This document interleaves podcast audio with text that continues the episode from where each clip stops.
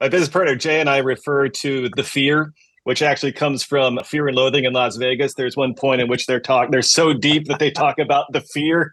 and occasionally you can look over and you can spot that person that's going a little heavy on the hot sauce and they've got yeah. the fear. You can see it in their eyes. Oh yeah. I don't know if you guys are familiar with the uh K Johns used to do the execution station. Oh yeah, yeah. Right. So him and Vic and uh, they put us one year, I forget what event it was. It might have been New York. We were like a table past the execution station. So people were just getting through that and then come to our table. And I saw the look in their eye and the look on their face and the sweat coming down. Yeah. Their face was red as my shirt. They were like crying. There, there's nothing worse than trying to like get flavor to somebody after yeah. they've experienced that. You're like, you're, like, you're done. You're lost. Yeah. Yeah. I was like, just, just come back in an hour or tomorrow. it's mainly about yeah. providing emotional support at that point.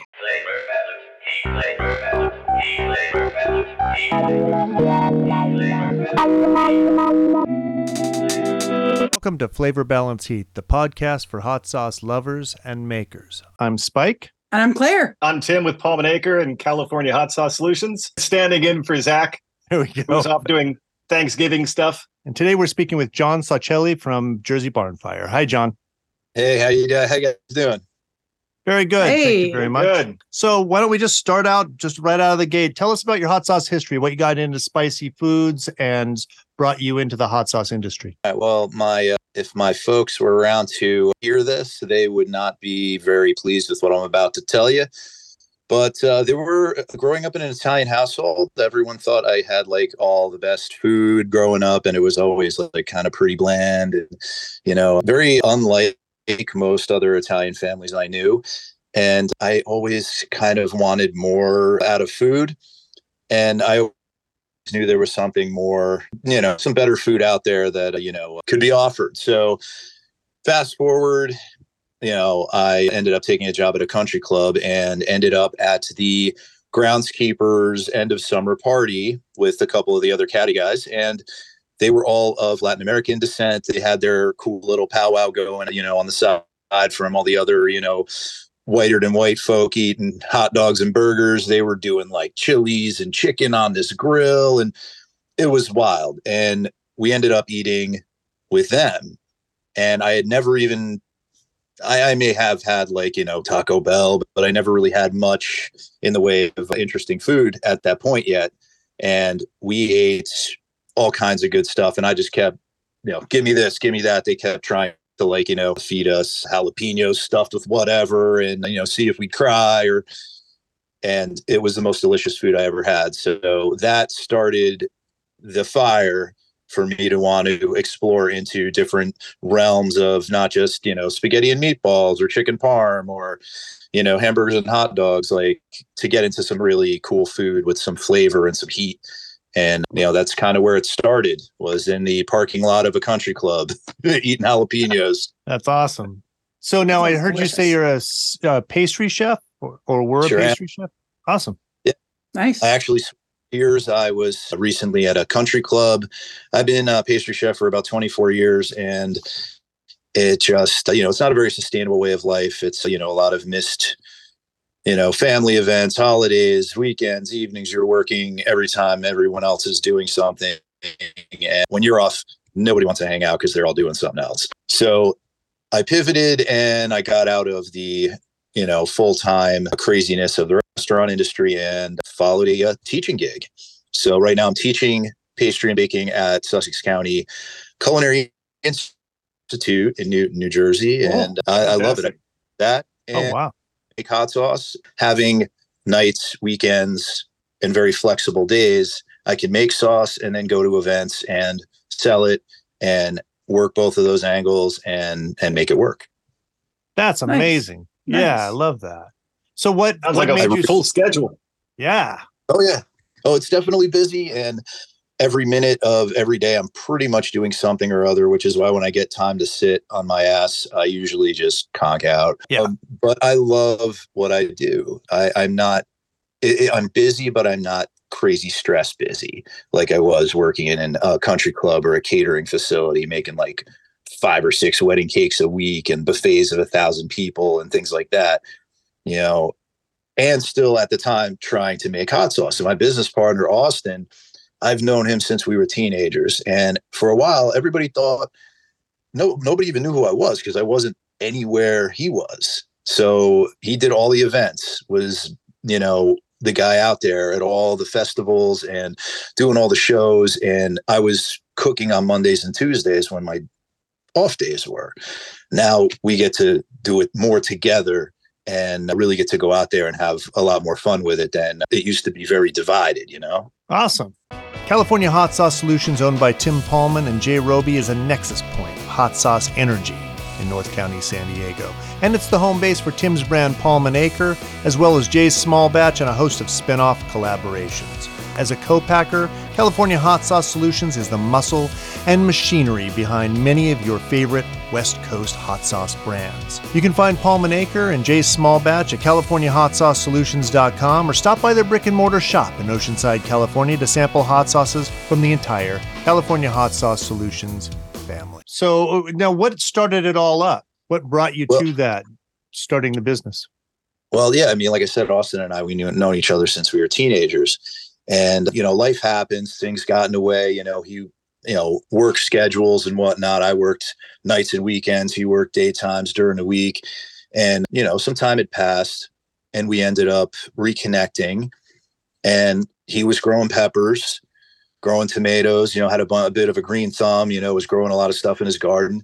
And I had started screwing around with a hot sauce because since that day when, you know, back at the country club, when, you know, we had that, you know, had my first taste, I've been screwing around with some sauce recipes just to try and make a little of my own, you know, for fun.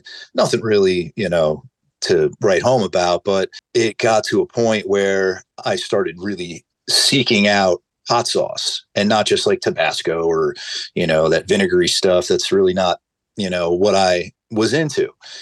And I started seeking out like what was whatever craft hot sauce was around in I don't know, like late mid to like mid nineties. Oh wow! Whole, now there's like so much, you know. Yeah, right. Back little, Dave's insanity. Yeah, it was Dave's. It was Blair's. It was you know a bunch yep. of like offbeat stuff. You know the gimmicky stuff, like yeah, the donkey yeah. shooting flames out its ass. Yeah. You know stuff like that. and yeah, we you know I would go to these this uh, this one hot sauce shop in particular in New Hope, Pennsylvania. It was called Susie Hot Susie Susie's Susie Hot Shop, I think it was. Um, no, Susie Hot Sauce. That was what it's it's called Susie's Hot Shop now. It's still around, different owner. But this dude ran the shop. He got all these sauces from all over the country. And it was maybe about an hour after me. And I would go there like on the regular and just try hot sauces. Everything was screaming hot, or it had, you know, it did no flavor, or it tasted okay, but it wasn't hot enough and that's when I started kind of messing around with my own to sort of you know find that happy medium so i didn't have to like mix a whole lot of stuff together. And yeah that's kind of what ended up you know bringing bringing that full circle. So when austin and i reconnected after some time you know we both had families this and that and uh, i was like hey man let's let's do this. Let's you know we'll take all them peppers. He was making salsa and he's like i don't know what to do with all these peppers these plants they just keep producing. I have, you know, I said, all right, man, let's uh let's let's make some hot sauce. So he had his garden garden, you know, produce, his peppers, tomatoes, whatever else. And we started bottling sauce and giving it away as gifts. And next thing you know, people were coming back with money. How can I can I get a couple more? Can I how much for a bottle? Three bottles. And uh, that just kind of snowballed. We went to our first farmers market and sold out, and the rest is history. Awesome. What That's year was fantastic. that? Oh, go ahead. What year was that first farmers market? Uh, that was 2013, I believe, winter of 2013. Yeah, right on. Just before the holidays that year. So, you know, people were looking to give like people gifts, and we didn't have labels on the bottles. We didn't even know what to call each or literally just, you know, the the name just sort of came from all right, we need to put something on this. We need to identify ourselves, you know. And Jersey Barnfire just came out of like the area in New Jersey where we created the concept the things that were around. We just, you know, just kept drinking, you know, beer after beer, and the ideas started flowing. We're just like spitballing back and forth, you know, uh, words. You know, what do we have around here? Horses, barns, farms.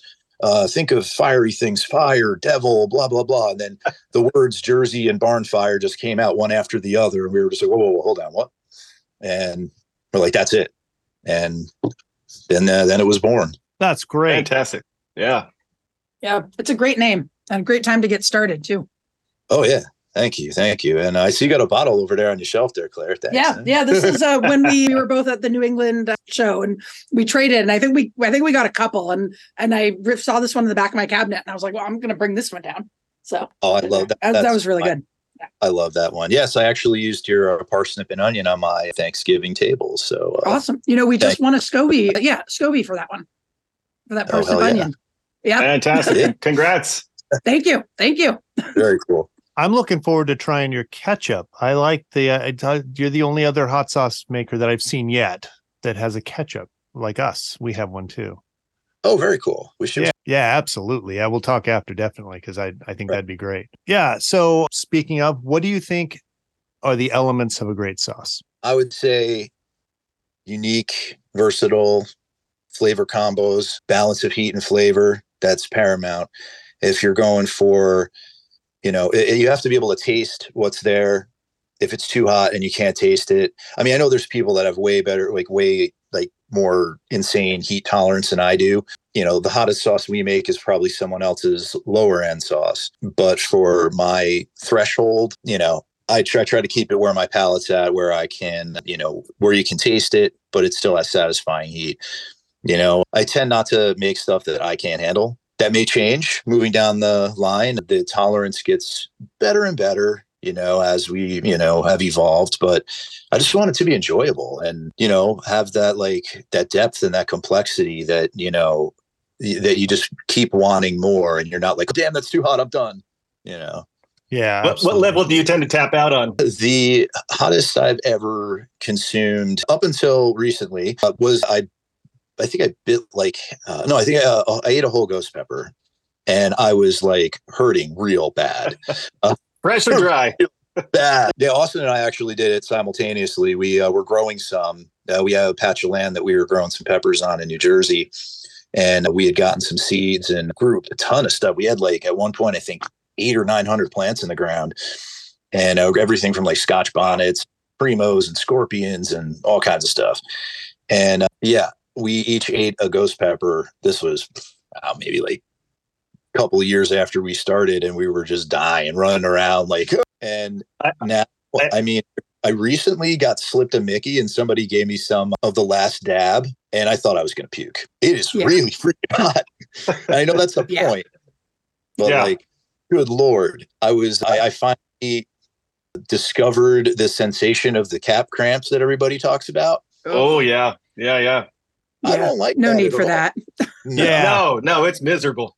Yeah. Yeah. I, I, would, my, I wouldn't recommend my business that. partner, my business partner Jay and I refer to the fear, which actually comes from Fear and Loathing in Las Vegas. There's one point in which they're talk they're so deep that they talk about the fear. and occasionally you can look over and you can spot that person that's going a little heavy on the hot sauce oh, and they've got the fear. You can see it in their eyes. Oh yeah, I don't know if you guys are familiar with the uh, K. Johns used to do the execution station. No, somebody, yeah, yeah. Right. So him and Vic, and uh, they put us one year. I forget what event it was. It might have been New York.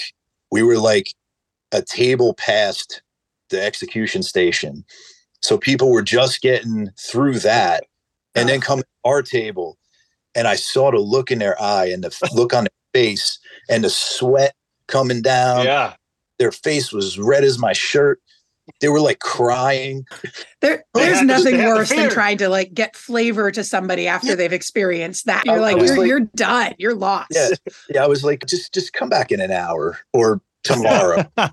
it's mainly about yeah. providing emotional support at that point. You know, yeah. the milk like, back to normal in like three, four days. Don't worry about it, man. Oh, We've man. got counselors available. Don't worry what happens to your pee. Yeah. the old fire hose. Ooh, mercy. Oh. Thing we we would have just been our sauce would have been like freaking tap water for them. You know? Yeah, right. right. I feel the same way. We're in Idaho, uh, and although we have chili heads here. It's they're few and far between. So it's like we, you know, we're going to cater to our audience for the most part. Uh, Oh. we've got a couple of hotter ones, but nothing, nothing too crazy. Well, and and also, you know, people always talk big game about the the really spicy ones, but they put a dot here and a dot there. Like when you Yeah. do the table sauces, that's when people finish them. Yeah. Yeah. I- uh, If I give somebody a bottle, I want them to blow through it in like maybe a week Yeah. or two weeks and not keep Yeah. it for like, you know, when they're, you know, get their beer balls on and they want to compete with their. I- I And, want- and when they finish it quickly, they feel like they like it better. Yeah. So that's, I mean, that's exactly what you want. They're like, oh my God, I finished that so fast. I have to go get another versus like, that's been in my fridge forever. Yeah. Yeah, Yeah. we do a pumpkin reaper sauce once a year, and we had toyed with the idea of doing it more because it was popular. But I noticed that people would come to me the next year and say, "I just finished that bottle from last year," and I'm like, Yeah. "I'm not Yeah. gonna, I'm not gonna do this." More. We actually Yeah. Drew back a little on our seasonal sauces. We used to make like a hundred gallons of it. You know, we do a strawberry, any fruit that grows in New Jersey. So we got strawberry, a peach, and an apple. And we just did the apple one recently. We still got some peach hanging around, but we just I want to keep it at a limited amount. It's good for the season. You know, it'll maybe last us through February, March, you know, and then that's it. When it's done, it's done. Yeah. And then it's wait, wait till strawberry time. Cause, you know, it's also it it gives it that that seasonality that like, you know, you shouldn't be able to access it all year round because it is special to that time of year, you know? Yeah, we did our first seasonal peach this year, and I love it. It's my all-time favorite hot sauce. And my wife and I were like talking about how I need to make some for myself. And I said, "Nah, you know what? I just want to wait for it till next year, till it comes out, and I can. I'll be as excited like our our fans, you know." Absolutely. Yeah. Well, do you have Yeah. any go-tos?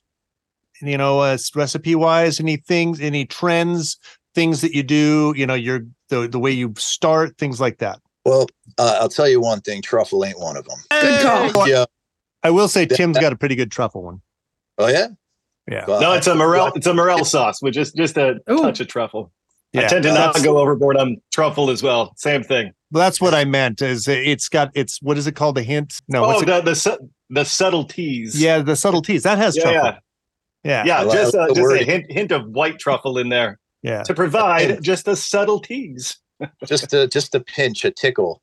Yeah, Yeah, no, honestly, we had no idea what we were, you know, when we first started. I'd been working in the restaurant industry and I'd been doing these events for this organization in New Jersey called the Food Shed Alliance. And what they do is raise money through these farm to fork dinners, utilizing, you know, local chefs, donate their time and feature farms on the menu.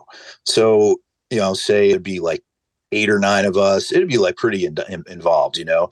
And maybe eight or nine of us we'd each get paired with a farm to or even a couple of farms each to use their produce their meats their dairy their eggs whatever in dishes throughout the whole menu. And everything was local very very you know tight radius sourced. And we would you know uh, we'd, we'd raise money for sustainable agriculture in new jersey through these dinners. And it was actually through one of the other chefs in one of these dinners that he was using this wonderful stuff called black garlic. And Yeah. this, this was in maybe, oh boy, I had first seen black garlic in 2010 at a restaurant in New York City that I was apprenticing at. Didn't really think anything of it. I tried it. I was like, wow, that's pretty cool. And then I never saw it again until probably about 2014 at my first farm to fork dinner. The same people the organizer of this event was the same person who gave us our very first farmers market table to show, you know, to see that if we could sell our hot sauce to the public. Because, you know, your buddies will always tell you, oh, that's nice. Yeah, it's, it's cool. I'll buy a couple bottles. But we want to see how we go, you know, to the masses. And it, it, you know, went very well. But it was also because of this organization that kind of gave us that little boot in the ass to get out to the farmers market and try in a real environment, you know. But so I saw this black garlic, and I'm like, you know, and the, the comp was was pretty close by, so we were like, I like, I reached out to him, like, hey, uh, let me send me some of that stuff. I want to try it in something. And they were like, all right. So we got the stuff, and actually, we were making a batch of our original Jersey Barn Fire, which has kind of been on the shelf for a minute because you know it's not as you know it's fantastic and shiny and sparkly some of the newer creations we've made, but it was the first one ultimately.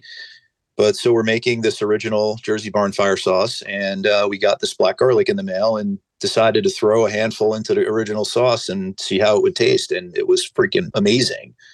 It was off the chain. We were like, who that why hasn't anyone used this before we didn't realize we were the first company that ever put black garlic in a hot sauce Oh wow. and uh, Nice. yeah, we had, we had no idea and we just it just fell on my lap at that moment. We you know one thing led to another. We tried it. We sent it out to you know some people to taste it. And that's what actually catapulted our the fire to really get the business legit. Because you know we were kind of you know we were i guess uh, we were doing it in a commercial kitchen but i guess according to fda standards we were bathtub gin you know? Yeah. so Yeah. we got legit. We figured out the right way to do things and went through the whole process which i'm sure you all know is a bit of a bit tedious and and that was the the original and the black garlic were the first two hot sauces we officially put out there and that's what catapulted things and we got a screaming mimi the first year we were in the new york city expo for that and Awesome. it just kept Wow. But yeah, in the way of other like trendy stuff, yeah, I mean, in my opinion, I mean, I do like truffle in some, you know, in in, in the right places and in the right amounts because it can be really aggressive, you know, like like rocket fuel if you overdo it, you know. Uh, I would say in in in a lot of ways, I've seen people uh, trend wise like seem to be gravitating towards hotter stuff, so especially with you know, uh, newer and hotter peppers coming out and things like that. I do find that a lot of people, a lot of people have asked us, dude, make make hotter stuff. We love the Indian summer. We love the black garlic. Make it hotter. I was like, well, I, I don't really care for it, but you know, maybe uh, who knows? We'll see. But also, one cool thing that I'm seeing a lot too, and that I really think is great that a lot of people are doing is a lot of ethnicities are become are being represented. You know, you've got people doing like a lot more like Asian sauces. Like, uh, what is it? Uh, Bayou Gotham's got the Zing Dynasty. It's like a dumpling sauce with Sichuan habanero. It's really nice. Mikey V's got the Moroccan sauce. I forget what it's called. I think Moroccan Madness. It's delicious. Yeah, it's Uh, really good. yeah, I tried it in New York City this year. Uh, you got the Seed Ranch, got this Nash Soul thing. It's like a hot ch- uh, Nashville hot chili sauce Yeah, I've got that one.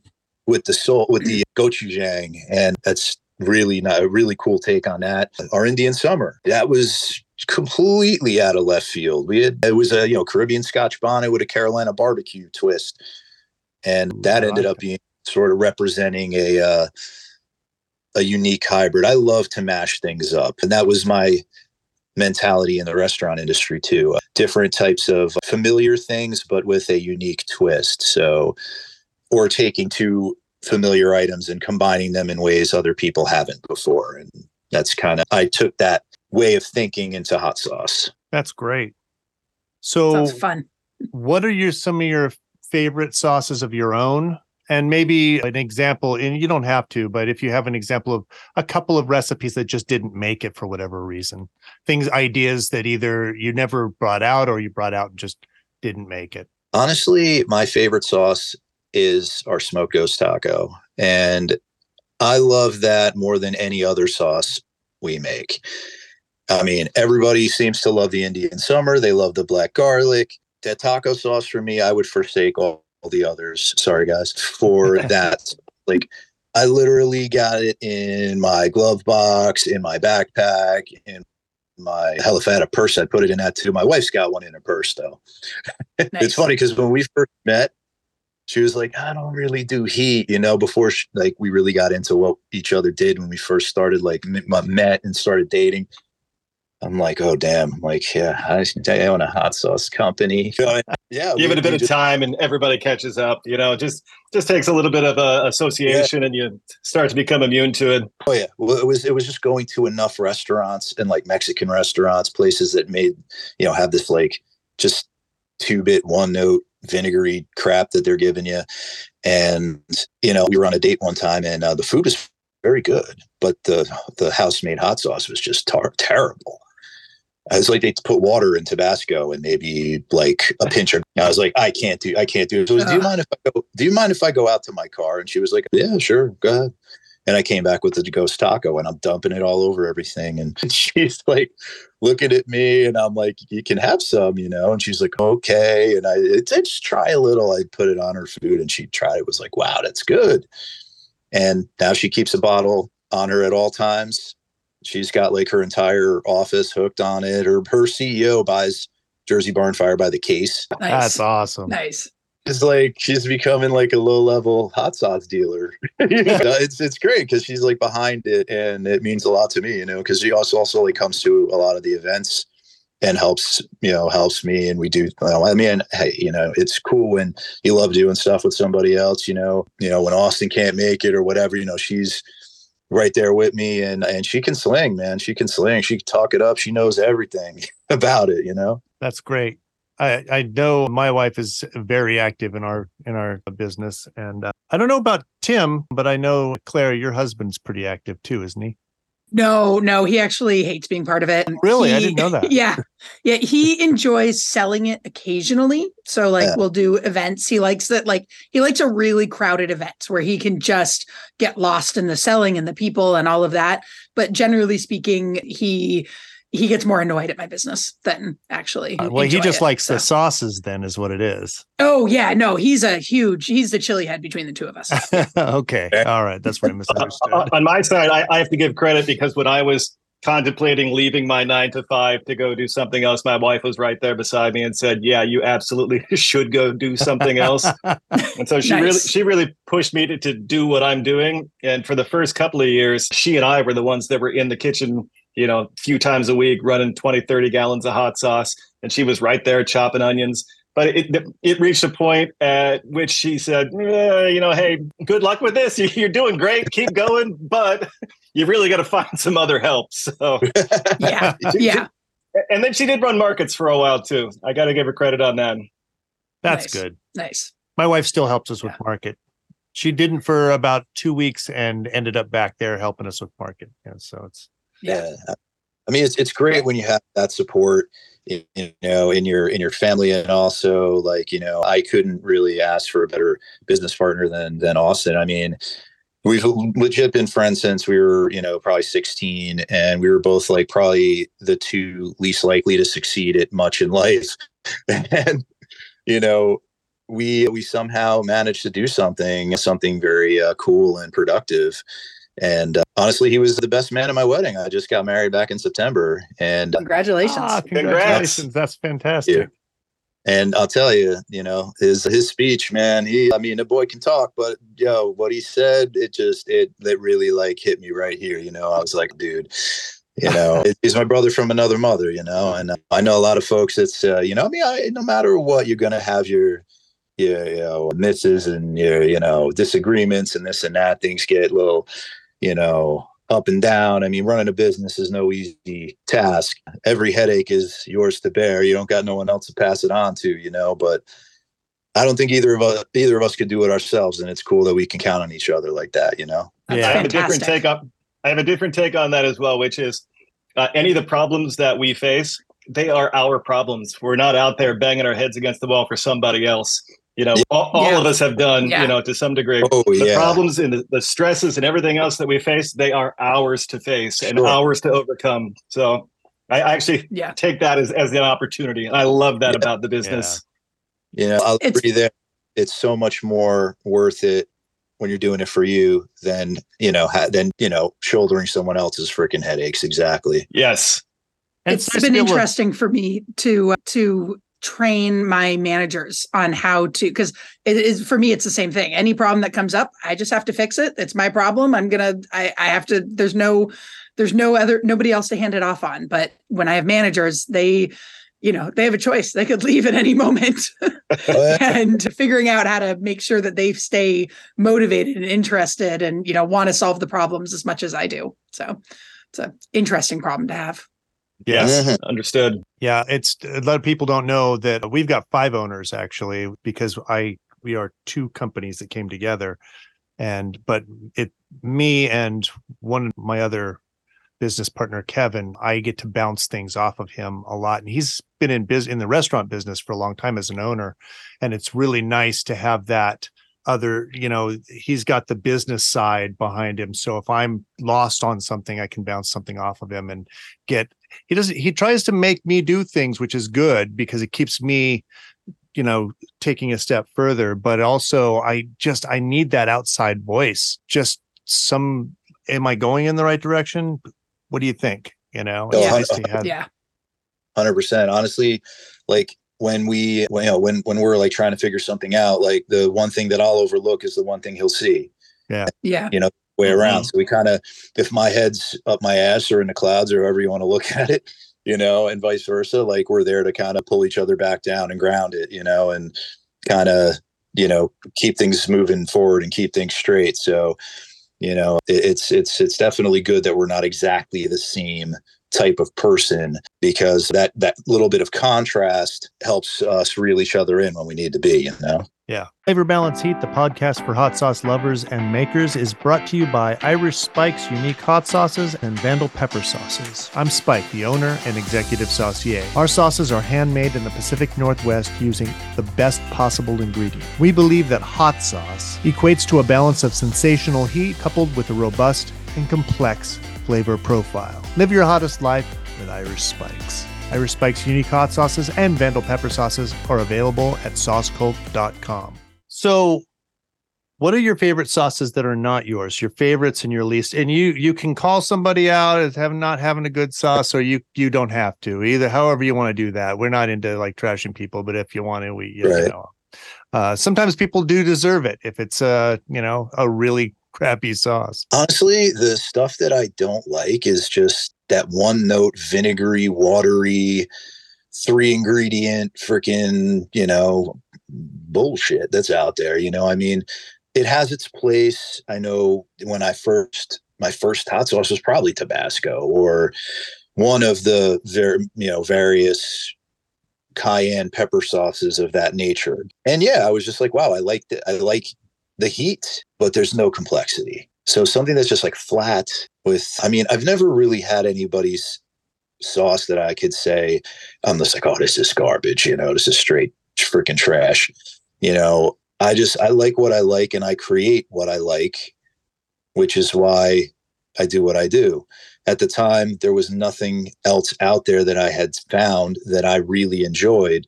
So I wanted to, you know, make what I felt was missing, at least for me. And it ended up, you know, a lot of folks got behind it. So that was really cool. You know, I've got, I mean, because one cool thing is we branched out into co-packing. I don't know if a lot of people know that, but in Jersey, it's there's not a whole lot going on in our area that's you know attainable for newer companies like we were when we started to get sauce made. You know that wasn't going to completely break your bank account or have to mortgage your house to do it. So we started helping other smaller companies out. Um, it literally just happened by people, you know, hey, I can't make a batch. Can you do do one for me? Whatever. We figured out we had to do to make it happen, and then boom, we started. There was probably just not to go off on too much of a tangent here. We will have made our, I believe, our fiftieth hot sauce come the end of this year, uh, and only fourteen of them are ours. Yeah. So that's pretty cool. But so we've got to try and develop recipes for and make sauces from a whole bunch of different other companies that vary tremendously.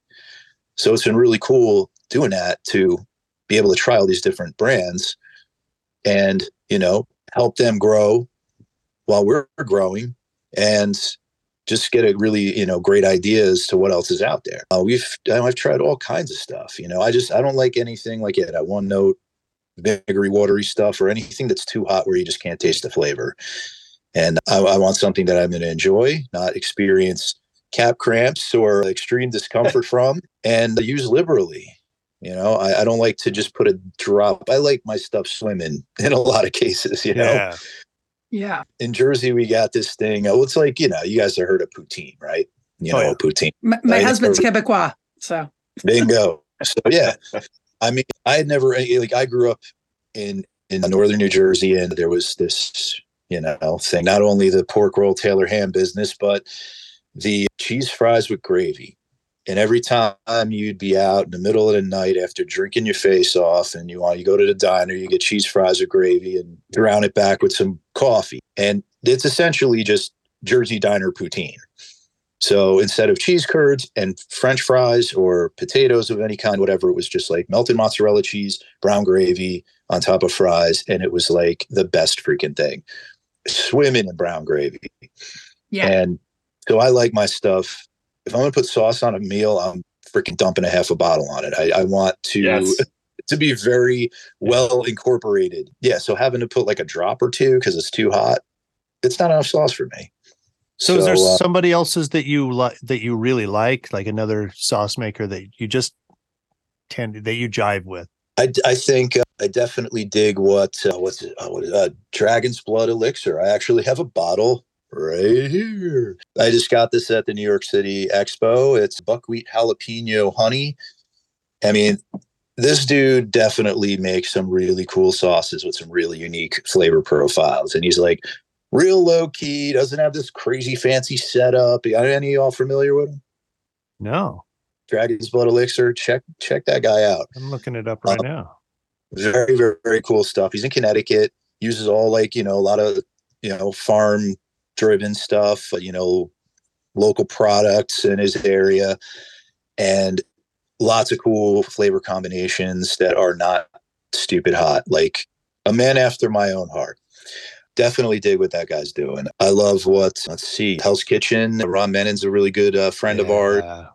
And we've done some work with him before and he's a great friend.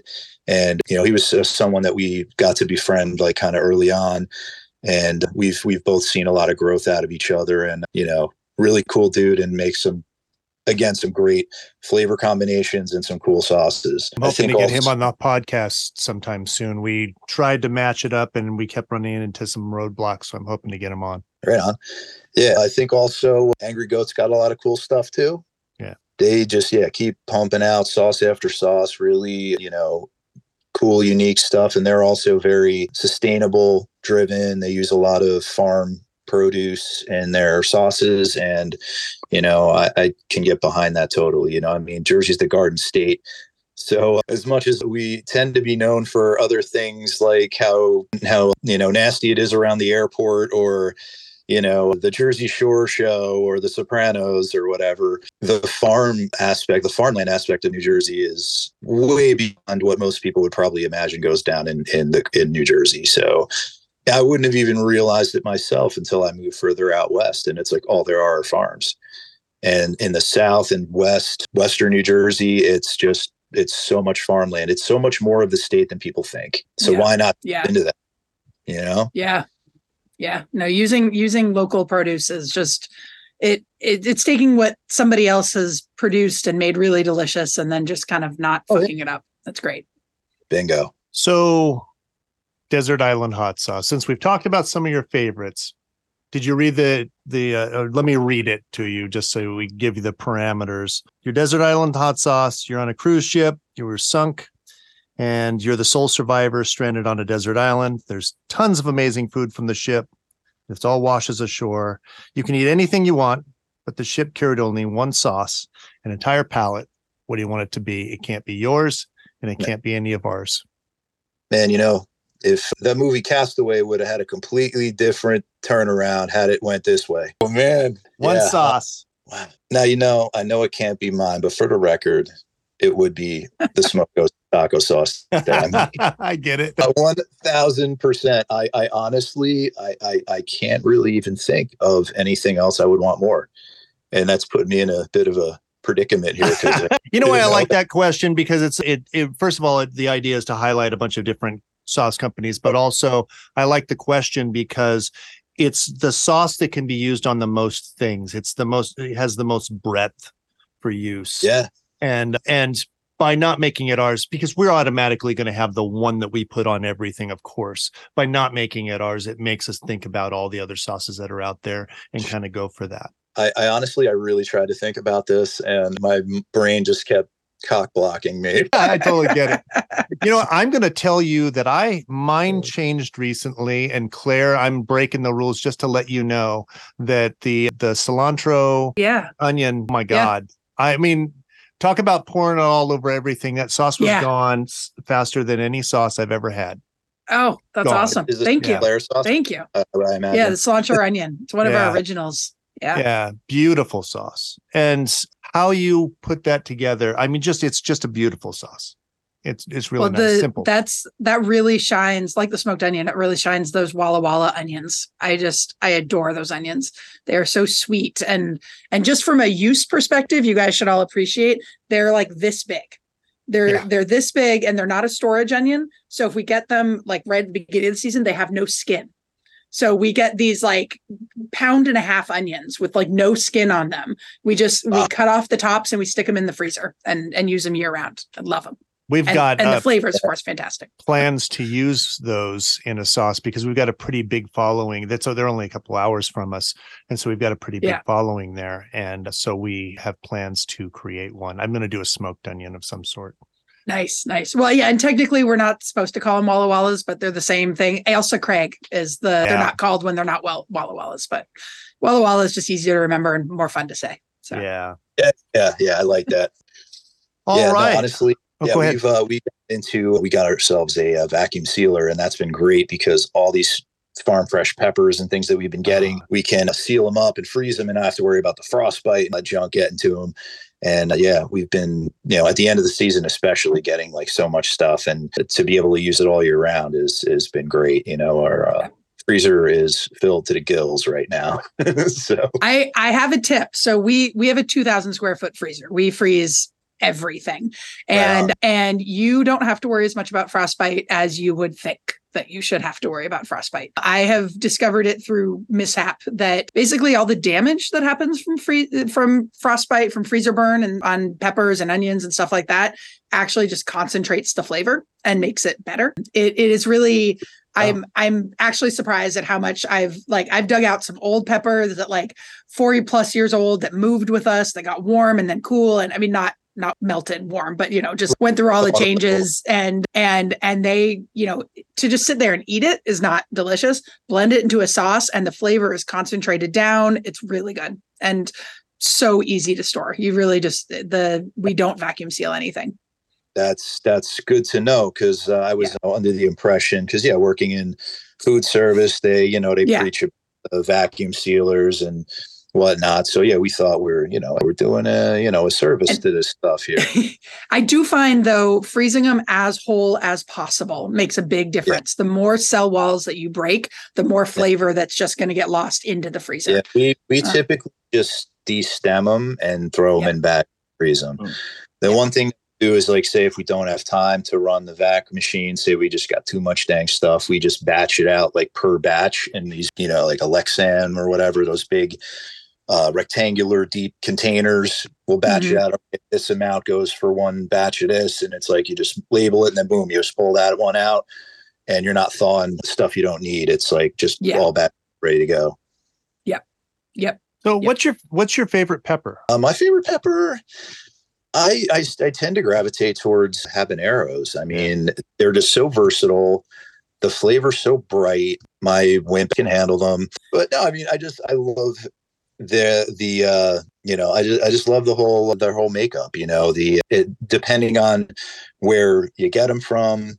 We've had ones from different farms that vary slightly, and you know, some will be really like citrusy and bright.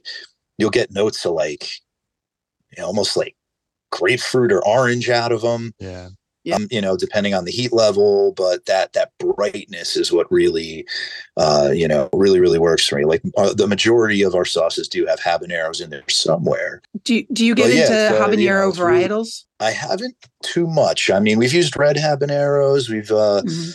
you know, again, we're just getting, we've had, we haven't had a whole lot of luck. Like we stopped farming our own and started Yeah. working with farms because, you know, they are doing. Yeah. But also, oh, it's not easy to freaking farm the land and make the sauce and have another job and take care of your kids and your family and all that.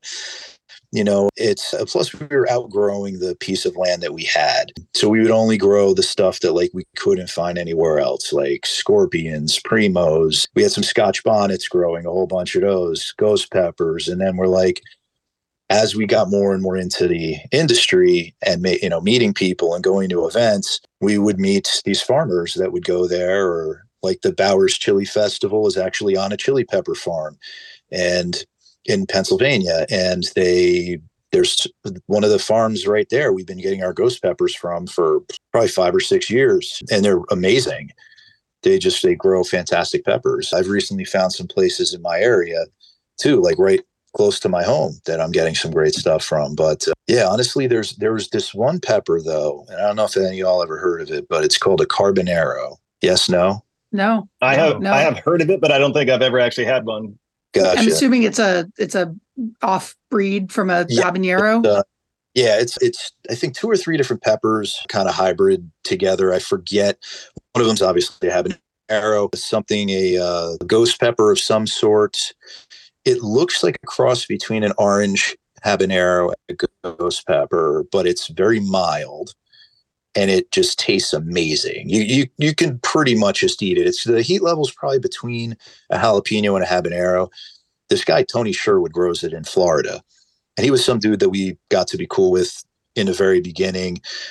I forget. I think Austin did because when he started the farm, this guy like you know you know hybridizes all these cool like pepper combos, and he sent us some seeds. We grew carboneros in New Jersey, and just started kind of messing around with them. Made a few like just one offs and whatnot, but the flavor was just amazing. It was like a habanero on another level with a little less heat and just so much more flavor. It was so tasty. I uh, I would love to get my hands on some more of them. Haven't had them in a while, but yeah, they were very very good. I've grown a few habanero varieties that have little to no heat at all. And Yeah. it's similar account to what you're you're stating, where you get the flavor of the habanero, and there's, in my mind, anyways, there's a sense that the fuse has been lit, and I'm just waiting for the heat to show up, and it just Yeah. never shows up. It's it's a Yeah. really Yeah. interesting thing. Yeah, one one of my farms grows a Trinidad seasoning pepper that it just you feel. I mean, like the other Trinidad peppers, you feel like you're about to be hit. And I've been introduced it to my daughter, who is not a hot sauce person at all, and and and she took a little bit, and she was like, like her eyes got wide. She's like, "Oh my god, mom, what did you do to me?" And then like, and then nothing, and then there was Uh-huh. nothing there. Yeah, it's It was just great. pleasant. Yeah. Yeah. Yeah. Hey Zac, What's up, you shit talking motherfuckers? Oh hey, how you doing? Oh, dude, I got my ass handed to me today. Holy Oh no. fuck. I mean, it's a good thing. All right. excellent. Yeah. I mean, Tired. if your ass handed to you, you might as well be with a side of some cash. Yeah. Right. It's a lot. It's a good thing that Dana showed up, man. Otherwise, I I don't know what the fuck I would have done. That's great. Awesome. Well, I think. Uh, oh, go ahead. What are we going to say? What are we What are we talking about? What's going on? Where are Hot we at? sauce. We're talking We- about hot sauce. We're talking about hot, sauce. I Oh, know. don't- Fuck hot sauce right now. I I don't want to talk no more hot sauce for the day. Hey, let's talk pastries. Let's go. Let's talk about lamination. yeah, we got two pastry chefs going right now. So you know. I, I I'm not a pastry chef. Oh, that's right. That's right. Yeah, you're a baker. Hey, John, you're you're a pastry chef. Yeah, yeah, I've been for God too long 20, 24 years. You don't look old enough to be doing something for 24 years. I know, right? Yeah, I started young. There you go. So actually, my next question was going to be inspiration. Who in in the hot sauce world inspires you? You know, different companies, different makers. Who inspires you? you know, and this is definitely something that doesn't have everything to do with the sauce they make or you know uh, it, it's not about like taste buds or anything you know they make nice stuff but maggie dilly from defcon now i know y'all uh, you might know recently uh, john her husband passed uh, a year or two ago from covid and she just seamlessly took over and is crushing just like john used to do at all the events continuing to make the sauces. The whole industry all the friends of hers you know everyone that we knew rallied behind her to keep you know to you know give her whatever support we could give her you know but like i couldn't even imagine like losing not only your partner in life but in you know in, in business but in life too and continuing to press on like she did is very very inspiring And Yeah. the type of work that she does also, she's like a first responder for, you know, like 911 basically. I forget it's a town in New Jersey that she does like the dispatch or whatever and ends up on the scene sometimes of like some really crazy horrific stuff day in and day out and then showing up at hot sauce events on the weekends and crushing it and doing these like wing eating competitions and and and just like shining like crazy. So uh, she definitely is super inspiring. Like when any of us think damn you know this is a hard week man. We got this and that going on and what am i going to do? It's like that's you know fucking look at look at look at what she's done you know? And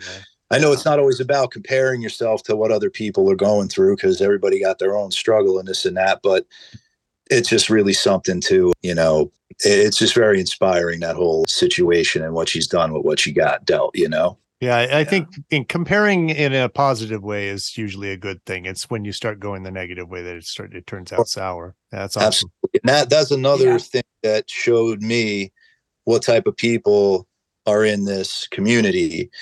Uh, that we were all there for each other, and you know, we, you know, I really haven't met anyone. Maybe not all of us.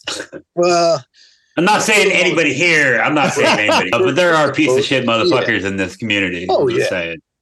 but most of the people that I've, you know, either aligned myself with or that I am familiar with, we're all in this together and we all help each other out. We, uh, you know, I mean, if it ain't going to be like that, then, you know, I'm probably not going to have you in my corner anyway. But, Yeah. you know, it's good to see when it does happen that it happens in a real big way. And those are the kind of people I like to, you know, keep company with. Yeah, I agree. That's all. Your your accent is making me homesick, my friend. What, what, what are you talking to me? yeah, you. I No, hear it. They might not hear it. I hear it. Oh, I hear it. Oh yeah. That's that's so funny because like I went and visited Oregon a couple of years back and they were like, clearly you're not from around here. I'm like, talking about what do you, what do you mean? I'm like, I'm from around here. What do you mean? What, are you fucking talking about? You know, and they, they you know, they, they get into the, oh, talk, talk like Tony Soprano. Come on, let me hear it. You're Italian. Let me hear it. Yeah. They're like, oh my God, dude, like, that's so cool. You're from New Jersey. Wow. I'm Claire George. I own Butterfly Bakery of Vermont. We make hot sauce, mustard, cookies, and granola, and 100% of our products are made with Vermont ingredients. The thing that I hear most often from people is that my hot sauce tastes like the peppers that are in it. We do really simple recipes that don't get too crazy and nitpicky, just to really accentuate the, the flavor of the peppers that are in there. The unique thing about our hot sauces is how much we feature the farm and the relationship with the farm and really um, bring the terroir of Vermont to our hot sauces. I am pretty sure I am the number one purchaser of Vermont grown chili peppers. I would love it if there would be a legitimate pepper market in Vermont where people would know Vermont for its peppers. We're all better for supporting each other.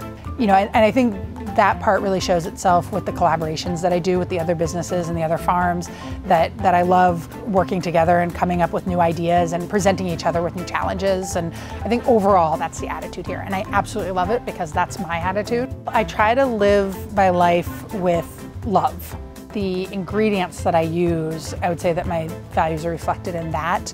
Um, that I use ingredients that, again, feel good, feel loving, feel supportive. The relationship with the farmer was how it all began. If I changed the reason for it being, if I went out and bought some commodity peppers, you know, it might not be as good. So, hot sauce show and tell. Zac, did you bring anything? I mean, I have this high spice that I show and tells already sitting on the desk. I've got to go didn't grab taste- something. So, I didn't you gotta- taste it, so oh, okay, that's right. So, I'm going to go grab something. I forgot. I, I, it was a rough start. I know. what? I Come got on, it. It's man. in, it's in my kitchen. I'll be right back. What about Tim? Tim's notorious for not bringing anything. No, I actually did bring one this time. No, Ah. just beforehand, I was like, "Oh shit, I should go grab something." I'll Um, right I, I grabbed something very quickly. This was uh, one that we made uh, in our facility for a local company.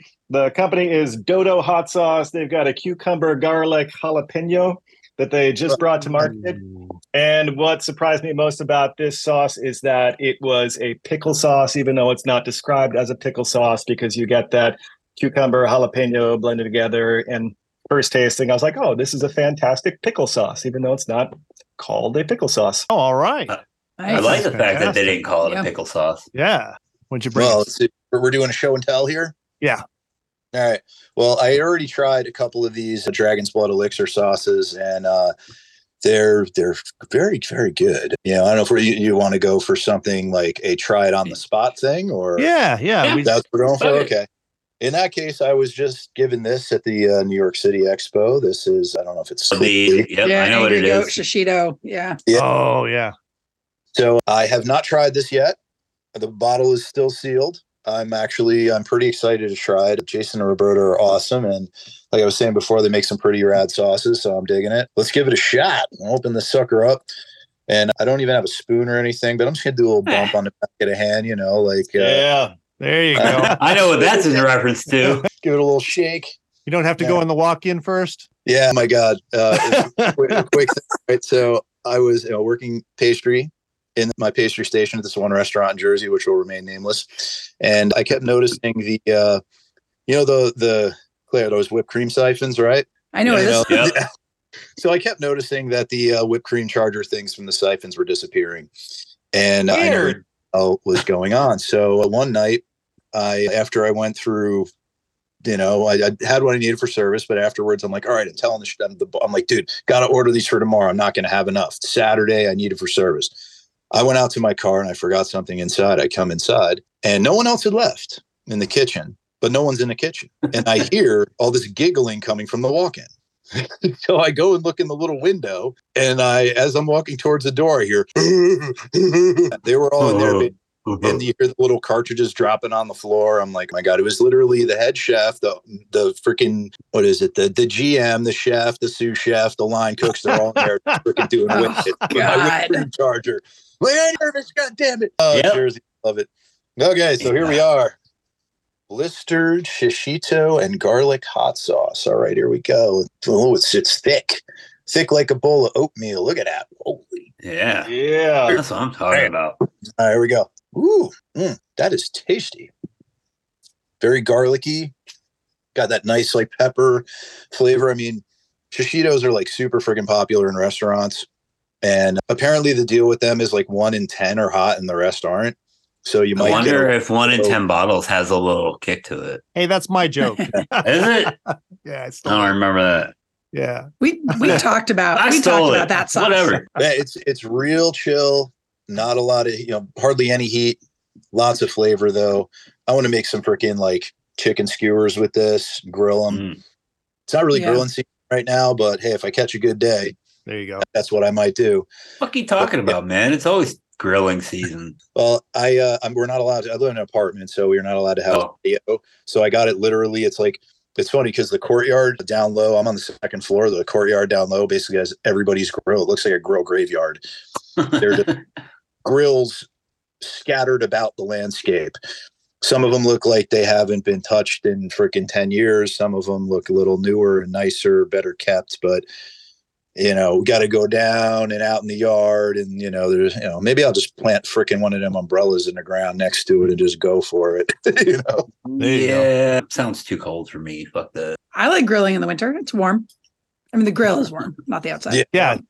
Yeah, I, I go out there with some cocoa or a little hot toddy or something, you know? there you go. Yeah, yeah, exactly. I've got I've got one. The uh, Power Jab Djablo. There you go. There, that's it. I haven't tried this one. I just took off the neckband as I was here, but that was that was it. I haven't tried it yet.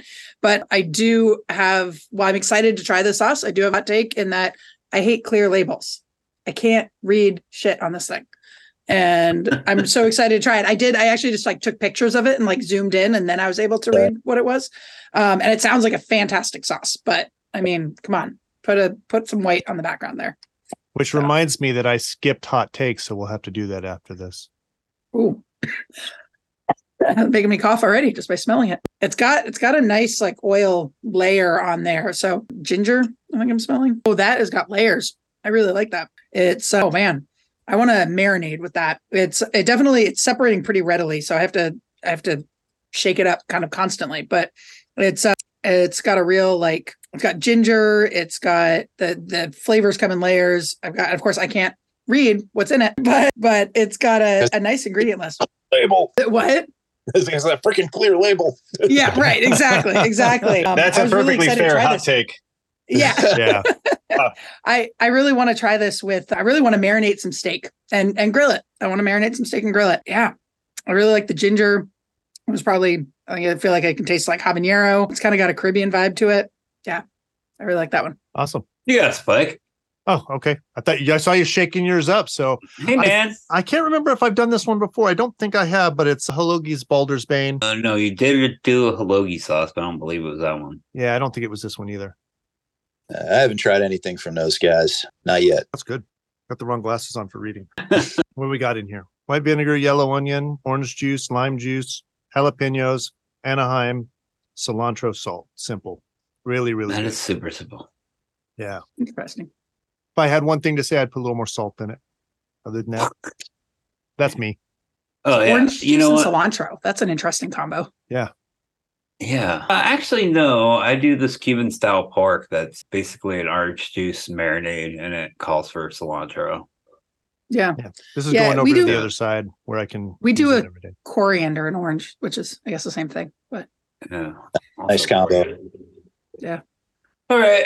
Hi Spice. I've already shouted this one out before. It's the papaya jerk sauce. I think I forgot to link them. I need to link. Well, I'll link them this week, so that's fine. Yeah. What do we got? We got papaya, Maui onion, Thai chili, cider vinegar, parsley, uh, fucking cilantro. God damn it. Garlic, Maui honey, brown sugar, soy sauce, Hawaiian sea salt, allspice, thyme, cinnamon. Yeah, you know, jerk seasoning. I don't taste cilantro, so it's fine. It passes I really like it. I definitely want to put on some grilled chicken. A little bit hotter than I thought it was going to be. Honestly, Ugh. I hate cilantro as like on its own. Mm-hmm. Like when they like throw a handful of cilantro on top of like a banh mi sandwich or on Thai food or whatever, I will just pick it right the fuck off. But in cook it into something, it's Yeah. different, right? Yeah. if you balance it right with the combination of other things that complement the cilantro, it, it really can bring something to another level. Like the green sauce that we make, the garden state green, that went through probably about eight months, six to eight months of R and D because I refused to put more cilantro in it. And it was actually mm-hmm. Austin that was like, dude, the only thing we haven't tried is adding more cilantro. I'm like, you ain't putting no more cilantro in that sauce. And he's like, dude, let's just try it. I mean, it's the only thing we haven't tried. I was like, all right, god damn it, we'll do it. And we added twice the amount of cilantro and lime juice than we originally started with.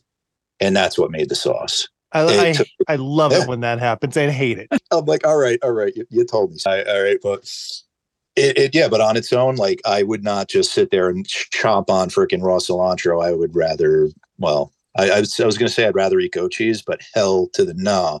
I would probably take the cilantro over the goat cheese. You don't like goat cheese? What the fuck's wrong with you? Wait, That's I'll put kryptonite. cilantro on my goat cheese. That sounds great. Yeah. Yeah. Throw on some goat cheese on a cracker. Yeah. Ugh. Fantastic. Maybe I've some pickled that- onions with it. Yeah. Yes. No, I More for I you. am I am a cilantro fan at all. I actually have a bottle of Claire's cilantro sauce that I will shouldn't have try. sent it- yeah. No, I'll try. No, try Dana try it and then give it away. Try it and give it away. Well, Dana, Dana, Dana will eat it. Trust me. Dana will love it. It's fantastic. Yeah, she'll just gnaw on like bunches of cilantro if, if they were I- in the house. I want that to so I'll eat I like the stem better than the leaf. That's how much I like cilantro. I mean it's yeah, I like I- that what now? Punch you I get. just got the taste of asshole in my mouth. For I think I've turned my husband into a cilantro hater because I will put it on everything. I love the handfuls on the banh mi.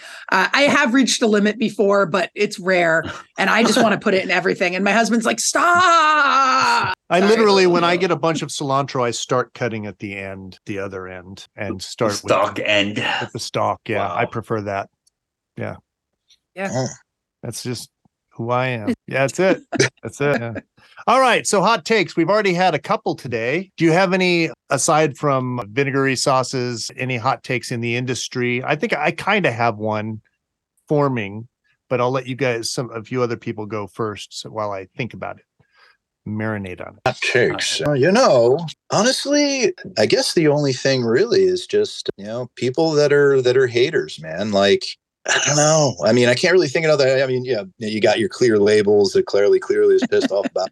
But you know, I fucking hate goat cheese, whatever. But there ain't gonna really be any hot sauces with goat cheese in it, so that, that should probably be pretty safe there. But no, I mean, I'm gonna make. I'm gonna make one. Yeah, I'll do you. it. Yeah. You know, you know, There you, know, we have goat's milk, right? We could totally Oh, cheese and put it in a hot sauce. just overnight it to me when you make it, so I can barf. Okay, thank you. It would Goat taste a little salad. like it. I mean, Yeah. yeah. That Oh, caramel. Oh, I love that. oh yeah, yeah. That's sour, fucking- sweet. Yeah. Yeah. She's got a goat's milk caramel that's unbelievable. Yeah, I don't- know, John, if you know it. We own a, another brand, Fat Toad Farm Caramel, and we go and pick Oh. up goat's milk from the farm, bring it back, boil it down into like a cajeta, like a dulce de leche type caramel. Yeah. Sounds cool. It's not as goaty as Yeah. as as a goat cheese. Like so, Yeah. it's it's not it's not yeah, it's not that. I, I really don't know what it is because like goat cheese makes so much sense in food and in terms of even desserts and pairings with things like hazelnuts and figs and people make cheesecake with it and you know it goes so well with like fruit and it, it- it really has a multitude of compatibility in food. But uh, that stuff comes near uh, less than a freaking two inches away from my face i start throwing up in my mouth. Yeah, Instant, instant gag reflex, huh? Uh, it's I- i don't know what it is it, I it's got a camel milk. distinction. It's got a distinction. What's I that, saw Tim? camel milk.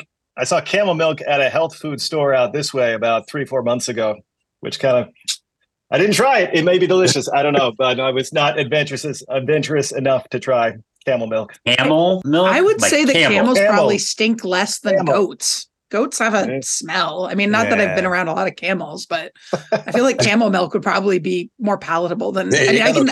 I they're love Vermont. goat's milk, but I understand that thing. Wait, camels in Vermont? I think their humps would freeze. right? Yeah. Uh, I, I well we we I think that we've already talked about the thin sauces and the labels and there was one other thing there was another hot take that we had. Tim, do you have any today? Oh, you know, I'm, I'm racking my brain over here. I know I've given a few others on the on the previous that I've been been here with you. And I, I can't remember if one of them was reducers. Have we ranted and raved about reducers yet? We've I, I officially call them fun stoppers now because of Zac. Yeah. So there that's their official name as far as I'm concerned. Yeah. Yeah. I'm not a fan. Orifice reduced. Orifice reducer sounds awful. Yeah, right. sounds so, like sounds like something And- dirty. Yeah. Fun stopper. Which Which is- is so much better. Which is apt. Yeah. yeah. Yeah. Yeah, yeah. They No, I- we I've been racking my not- brain trying to come up with something recently that that really got me going, and I, I can't come up with anything. It's it's been a you know pretty decent few months, I guess, since the last time I was here. Nothing really really raised my ire. yeah, I don't have uh, very much. I do have. I, I think I went off on salt a couple weeks ago, and I'm still on that because every time I taste one that doesn't have enough salt in it, it pisses me off. Uh, genuinely, if it's a, it's like to me, it's like a, going to a really good movie, and it's like ninety percent of the movie is great, and the ending sucks, and it's like the worst ending possible. That's what having a re- like a beautifully made sauce with not a, not enough or no salt in it, it just kills me. And it's flat. Yeah. But the thing that I so on the hot sauce group that everybody's on, somebody was mentioning haters and something like that. And and I get it, but I I I worry when we start going after people that like there's a place for the term is negative usually, but gatekeepers in the world and they help keep things kind of balanced. And I think we need to call out people that aren't doing the process right for their sake and for ours. And when people get angry about that, I mean, it just gets ridiculous. And the, and you know, you get all these people that are like, yeah, haters suck. And, and I got what you were saying and you weren't talking about Yeah. this. I, I, but I, I think we need to have people, you know, Zac is always that guy and it shouldn't always have to be that guy that's saying, Hey, you need to clean up the way you're doing this. You know, you're taking pictures out of your kitchen and you're Sure. talking about selling it, you know, you're having a big season. That's, that's not cool. No, no, no. There's there's definitely a fine line there, you know. But when I see stuff like that, I try to like, you know, maybe not necessarily call him out there on the spot, but like I'll message him and be like, Yeah. "Hey, dude, I'm just I looking at from like a big brother sort of perspective and being like, look, are you doing X, Y, and Z? Because if you're not, you shouldn't be doing how doing it how you're doing. You should be following the proper protocols because the people that are have gone through great lengths to do things properly and it's not cheap it's not easy and there's a reason for it and that's to keep people safe and if you're not doing it right you're going to hurt somebody Yeah. Yeah. we don't want to Well, hurt each and the rules were developed by the industry i mean Yeah. it was it was the canned food industry that decided that we needed to have these rules because otherwise people were dying and Yeah. customers were going to be terrified of the industry and Sure. everybody thought that was a bad idea you gotta yeah you gotta have those safeguards in place you know and it's it's one thing if you you know i mean now there's enough resources out there where if even if you don't know better you can still find out to the point where you're not thinking you're uh you know you're selling stuff you know like having record sales this week or month and you haven't you don't even know what a scheduled process is you know Yeah. when when I started we had no freaking clue there was very Yeah. little information out there which is part of the reason why we started doing the co-packing is reaching out to people and being like hey we can help you get legit if you want to go down that road but if not at least if you want to keep it in your friends and family circle whatever but do it right that's the bottom line you Yeah. know Yeah. Yeah. I I know what post you're talking about. I kind of briefly saw it. I mean, obviously, I was getting my ass handed to me today, but you know, there are companies that continuously post the same. Oh yeah, we're doing whatever we're doing, and it's going to be ready whenever it's you know. And it's like they we people have reached out to that person, you know, and be like, hey, I don't think you're legit. Like your label's not hasn't gone through the fucking process. Your ingredient Sure. list is fucked eight ways from Sunday, and they keep doing it. You know what I mean? So then it's like, at what point are we being shitty people, or you know what I mean? Like it's not that we haven't tried or haven't brought attention to the fact that like, hey man, maybe you should do this differently, or you know what I mean? And they just keep so like, of course they're Oh, gonna get hate, and I'm, I'm not. if yeah if there's people that you've reached out to or you know that have you know basically said yeah don't worry bro i'm fine and they keep doing it at that point yeah you got really no other option but to be like you need to freaking stop your shit you, Yeah, and I mean, Yeah. there there's Approach another. diplomat- What's that? you you've at least tried to approach it diplomatically but if they're going to be like yeah you know what you ain't the boss of me but at that point it's not about who's being the boss or whatever it's about just doing Yeah. the right Yeah, I mean, it's, there's oh, so you're you're okay with hurting people and and and not doing things properly? Okay, uh, you that's it'd be on your conscience, but I'm gonna tell everybody I know not to freaking buy your shit. Yeah, exactly. And and you know, I'll I'll call if they post or whatever. I'll just be like, hey, you know, you got to do X, Y, Z, this, that, and everything else before you can legally sell. You know, I'm not being a dick. It's just how it is. And if something happens, this is what could happen. You know what I mean? People Sure. think I'm being an asshole. I'm not being an asshole. I'm just being direct. I'm just being direct. There is well, definitely like- another maker that like kind of pushes the envelope a little bit, and I appreciate it because I kind of want to be that guy, but I I don't. I find that the majority of people that I bump into in that scenario are are at a point where they think they're doing the right thing and they just haven't haven't quite gotten that last 10 20% um, and it's just a matter of coaching and helping and most of them want to do the right thing. It's it's when you reach that point of it it's a conscious choice of like you know screw you i won't do what you tell me kind of thing. I, I don't know what Uh-huh. you do with that. There's not much i can do so, Yeah. Yeah. it, it becomes a political thing. I, and I don't want to bring up politics. We know how that goes. But in general, it's like I'm not going to let the government tell me how to do this. Yeah. I don't want the government in my shit, and that becomes an issue because it's it, it's the it always it to me it's always the same people who are and forgive me i know this is going down a political thing but it's the same people that are against people saying defund the police but they're totally fine with not funding the fda and it's like you know you do realize that's the same thing right that's the same thing these are the food police they help make sure that what we eat is okay and we need to fund that as well Did, did you guys see? I think it was John Oliver's piece about the FDA versus the USDA. yes Yeah, and I I actually didn't see it, but my husband did. He was telling me all about it. I- I and would like the to check that out. difference between great the stuff. funding on the USDA and the FDA is just. I mean, and and obviously the the risk level is different with you know meat versus Yeah. you know onions, but but it is it, it's it's it's out. I mean, it's, it's kind of crazy how much we don't let the FDA do.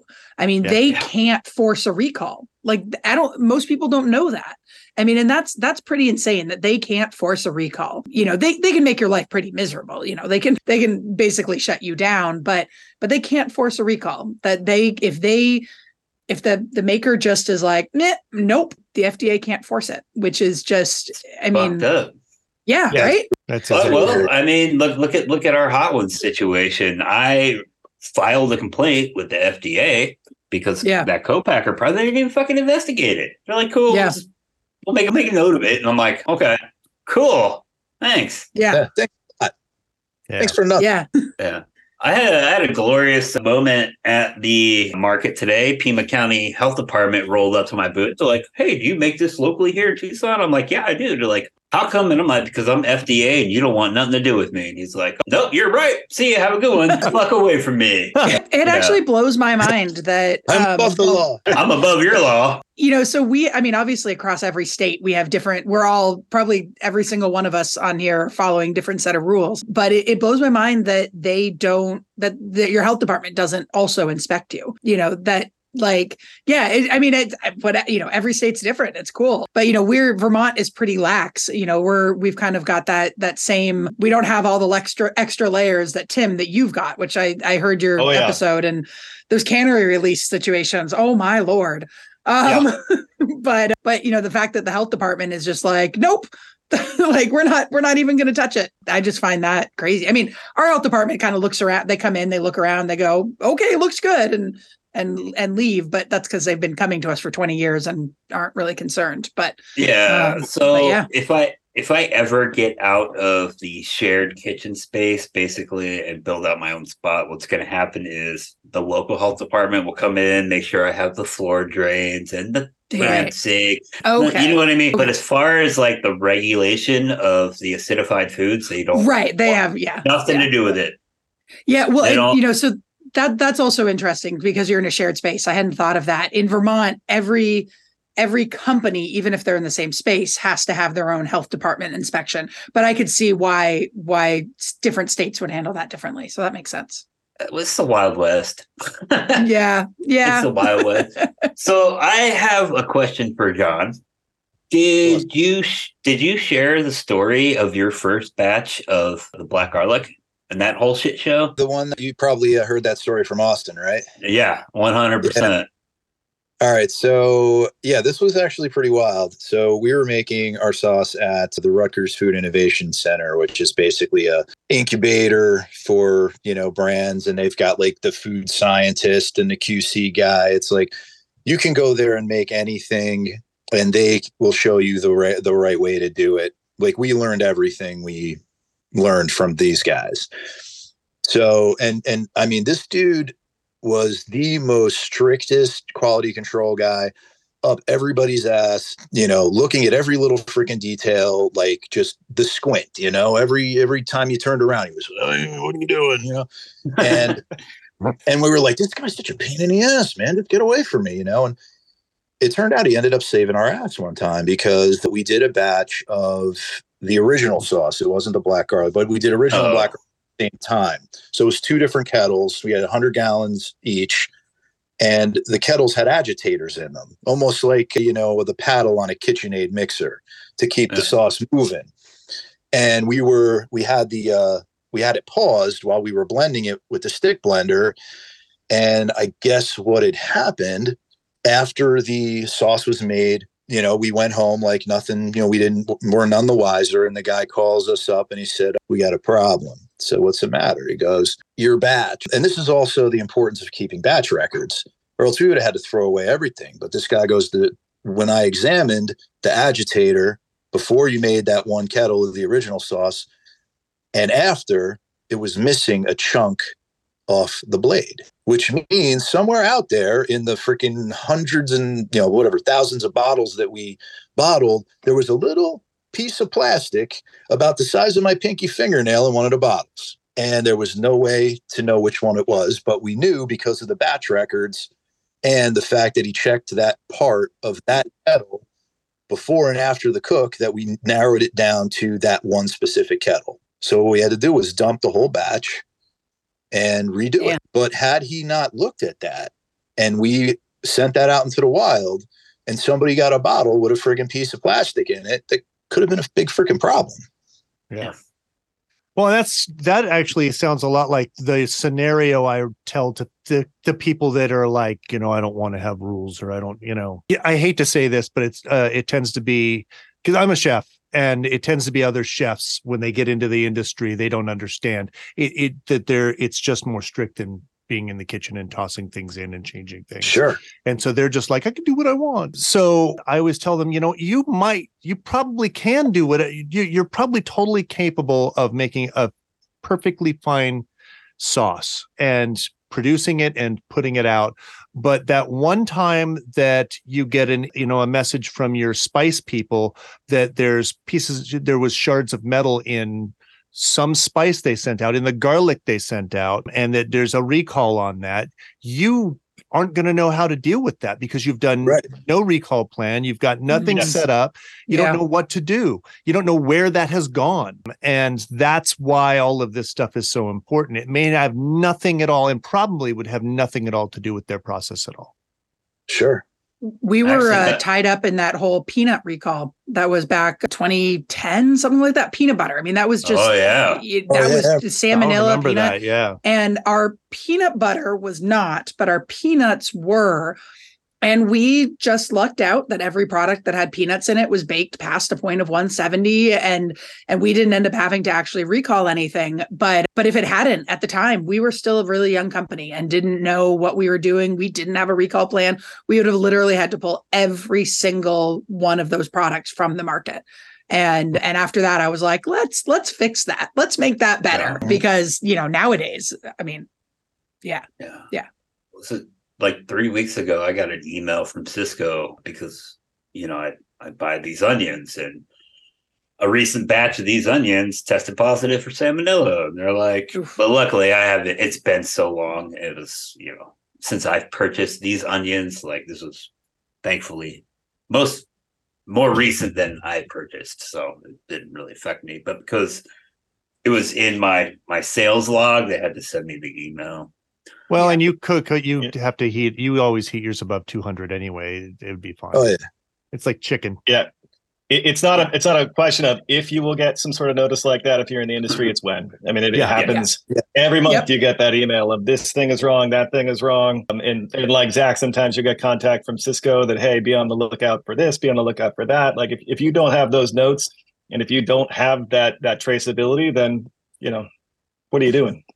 The yeah. whole reason I wanted to do this podcast, or not, Zac and I would talk on the phone and we would go on and on about all these people that we'd be dealing with. And it dawned on me that the best way to change that and make it better is to not always just have to go after people, but to create a conversation that they want to be a part of where things are being done the right way. And that's kind of what this is about. And it's also about highlighting hot sauce companies all over the country that are doing a great job.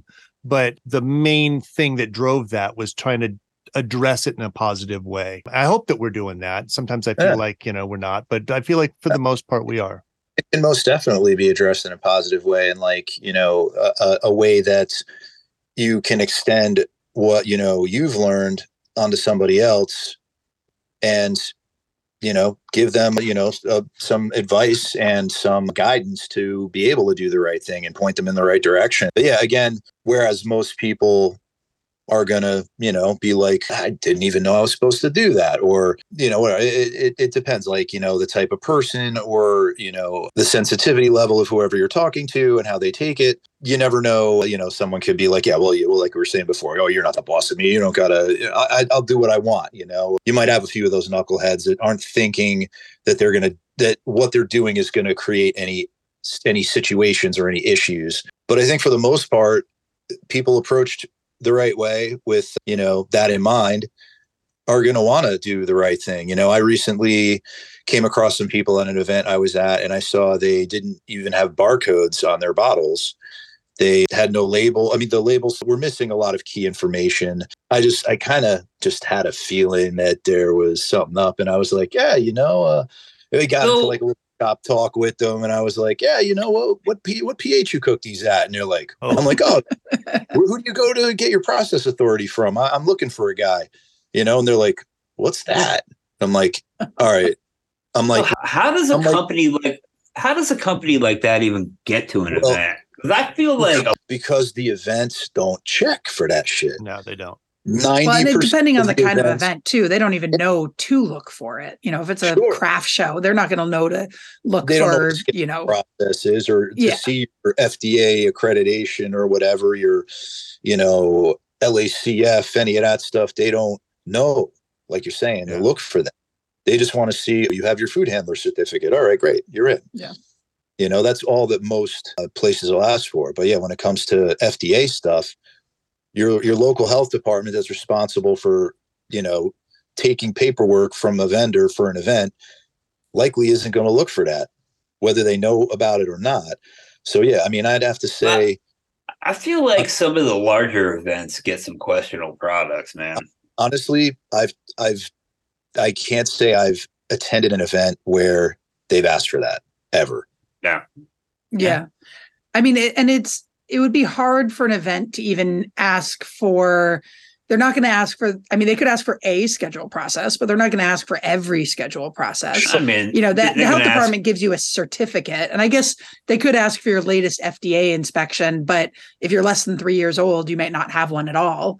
Yeah well and Um, also they barely ever visit sometimes. Like i haven't gotten a visit in freaking like two years You better Yeah, well- knock on some motherfucking wood. Dude. we we just had our and they inspection know like i've been in contact with the fda rep saying like hey you know it's been a while because we were looking to get involved with a distributor and the distributor wanted to see a more recent inspection that's the Mhm. people that are usually asking like if you get involved with a supermarket chain or or some type of distribution network they want to see all that stuff because they know about it so we were like you know you know can you come and inspect us? And they were like we're tied up man. They're like yeah. they literally sent me a, a on like company letterhead a letter saying hey these guys are cool let them go.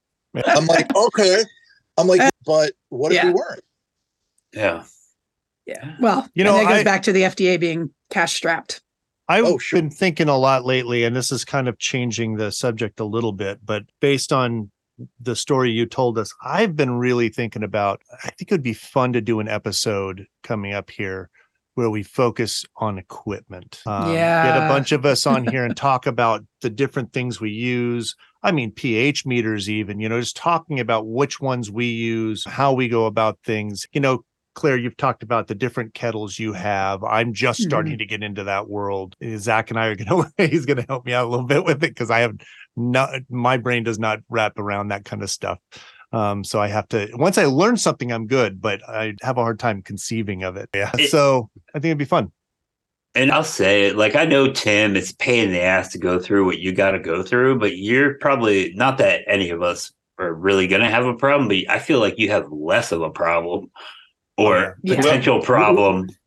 we definitely have more eyes on us for sure and they will Yeah. catch any problem before it really becomes a problem i mean from Yeah. the from the point of inspection to release i mean if there's a problem with the ph we're going to catch that almost immediately we send that off to the state uh, so they can run it in their own labs after we've done it with the inspectors so there's another level of accountability they've already reviewed the recipes so even before we run anything there's a layer of accountability so Yeah. it is a pain in the ass, but at the same time, it's it's the, I think it's the way that it should be done uh, to protect everyone involved. You know, from us as the manufacturer, the brand owner, they can be sure that what they're getting is quality. The consumer, they can be sure that what they're getting has already been put through, you know, several tests along the way.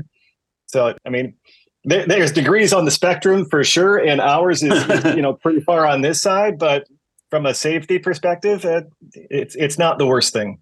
Yeah, yeah. And if we were to all, even without having those regulations, try and get near that, I think it would be a good thing. Yeah. So, you know, Yeah. can't, it definitely can't. So Maricopa County is kind of starting to follow suit with California. So it's probably only a matter of time before it travels down here to Pima County. But uh, my buddy Paul at Big Reds, like they had the county health department in their kitchen for like a month straight, writing the book on acidified foods so that there was accountability to not accountability, but there was someone overseeing the manufacturing of hot sauce. like in- like cute guy that they just planted there huh what's that? well, like a QC guy that they just kind of planted there temporarily. Well, it was Maricopa County Health Department, but they were like, "Hey, man, we noticed that the FDA is not like regulating any of this like they're supposed to be because they're short staffed and under, you know, underfunded." So the county Yeah. stepped in and started doing basically what they do in California. Yeah. No, I mean, we, we were taught to keep really tight batch records. That place uh, that I told you about with the, like, that really hardcore QC guy, he was a pain in the ass, but he taught us really, really, really well. Yeah. And we follow suit because we, you know, if we're going to go through the trouble of making it, we want to make sure it's made right, it's made well, and you trace everything back down to where you know it came off the freaking boat. You know, Yes. as well as we can trace it at least. And uh, I mean, every time we've had inspections, we've passed with flying colors. We actually, this one time, and this was not nerve wracking at all, we had the FDA inspector, the state of New Jersey, the county of Sussex, and the town of Andover all in the room at the same time while Wow. we were making two new sauces that we had never made in mass production before. they oh. may have required some like they just chose to show up. I mean, I mean, we we aren't there every single day, or at the time we weren't there every single day. So we had to tell them when we were going. So at least kind of had that little bit of a leg up. We knew they were coming. But if you operate in such a way where you almost always treat it like they're going to show up, Yeah. Yeah. Yeah. there's never anything to hide, and you're not scrambling at the last minute. Like I'm sure all your Right. chefs uh, that have worked in restaurants where they got stuff all over the floor and walk in, blah blah blah. Distract them. And- bring the- bring them to look at this area so we can clean up that area. And then they're calling the yeah. people down the road saying that they're going to be on their way next. Yeah. Like, why? Yeah. There's been crazy, like on the fly health inspections during service, during a wedding, at places I've worked. And it's like the second they walk in the door and the hostess sees the clipboard, they're on the radio. "Here we go, you know, get the shit on the floor, uh, you know, and they, they're like intercepting them. Oh, can I? Would you like a drink, sir? Okay, no, I just went. No, come on. They do everything to like slow them down before they get to where everything's totally fucked. And it, it- it's like if you just did it right the whole time. Yeah, I know it's hard sometimes, especially in restaurants. When do you ever a fully staffed and or have plenty of space to keep everything you need in and off the ground or however it needs to be according to rule and yeah so you're scrambling a lot of times the last minute you know but with what we're doing it's a little different too because it's not just like keeping a box of lettuce on the floor versus you know if you don't cook your sauce to the right temperature or the right ph that it'll kill somebody you know Yeah. Well, and it's the But difference still, of making one yeah. person sick versus, uh, you know, a thousand right. people sick. Yeah. I'm surprised that that many levels levels of government were tripping all over themselves trying to figure out where their jurisdiction began and the other one. Wait, is this They you? Is this you? Is this me? Who, who is this? they literally just stood next to one another in line in the same spot almost the whole time just watching us occasionally uh, one of them well you go this time and they go and just kind of look a little okay i'm sure okay and then they'd step back and the other person would step forward and then they'd look around and then step back and it was like that all day and then the only person who wanted to interview each of us at the end was the fda inspector the other ones went home and then they signed off and that was it Yeah, but Yeah. all of them Yeah. at the same time it was crazy Yeah. Fuck that. Yeah. So, okay, last thing. Do you have any questions for us? And you got a lot of us. So if you, Yeah. you yeah, All right. Well, let's see. Gosh, I'm gonna say I got a couple right here. We already talked about some, you know, the hot take stuff and all that. Um, but you know, real quick, I freaking hate goat cheese, and I've already made that very clear. But in terms of ingredients, what do each of you absolutely, undoubtedly cannot freaking stand in terms of an ingredient in either a sauce or a food item? The one and only absolute worst one. Bullshit oils. Like processed garbage fucking oil in sauce or any food really kind of I won't eat it. I won't eat it. There's not a lot that I won't eat, to, to be honest. I'll try anything once. Uh, but if I'm looking specifically at a hot sauce and I see a red dye number 43 or a yellow number 87, yeah, this Yeah. puts me off a little bit. I mean, I'll still try it, but, you know, it's kind of puts me off a little bit. So like yeah, like preservatives and artificial crap and you know filler Yes. material stuff like that. Yeah, specifically colors. You know, when Yeah. they when they call it out. I don't, I don't know why. Gotcha. What about you, Claire? Gosh, I don't know. You know, I'm I'm like Tim. I'll try I'll try anything. I I I'm not a big fan of gums and and I've learned that like they're they they can be done well and they can be used well, but often sauces that have gums or salsas that have gums, that's even worse for me, will have a texture that really just I, I really like tomatillo salsas and often to deal with the water there, they'll I don't know, they'll add a lot of gums. So I've had sauces with gums that I enjoy, Spike. Oh, thank you. I was going to say I actually like that texture. yeah, yeah. And you know, and I but I've had some that just I I tend to stay away if I see that in the ingredient list because I'm not sure. We have a to- to- tomatillo avocado salsa that they used cornstarch in instead of gum.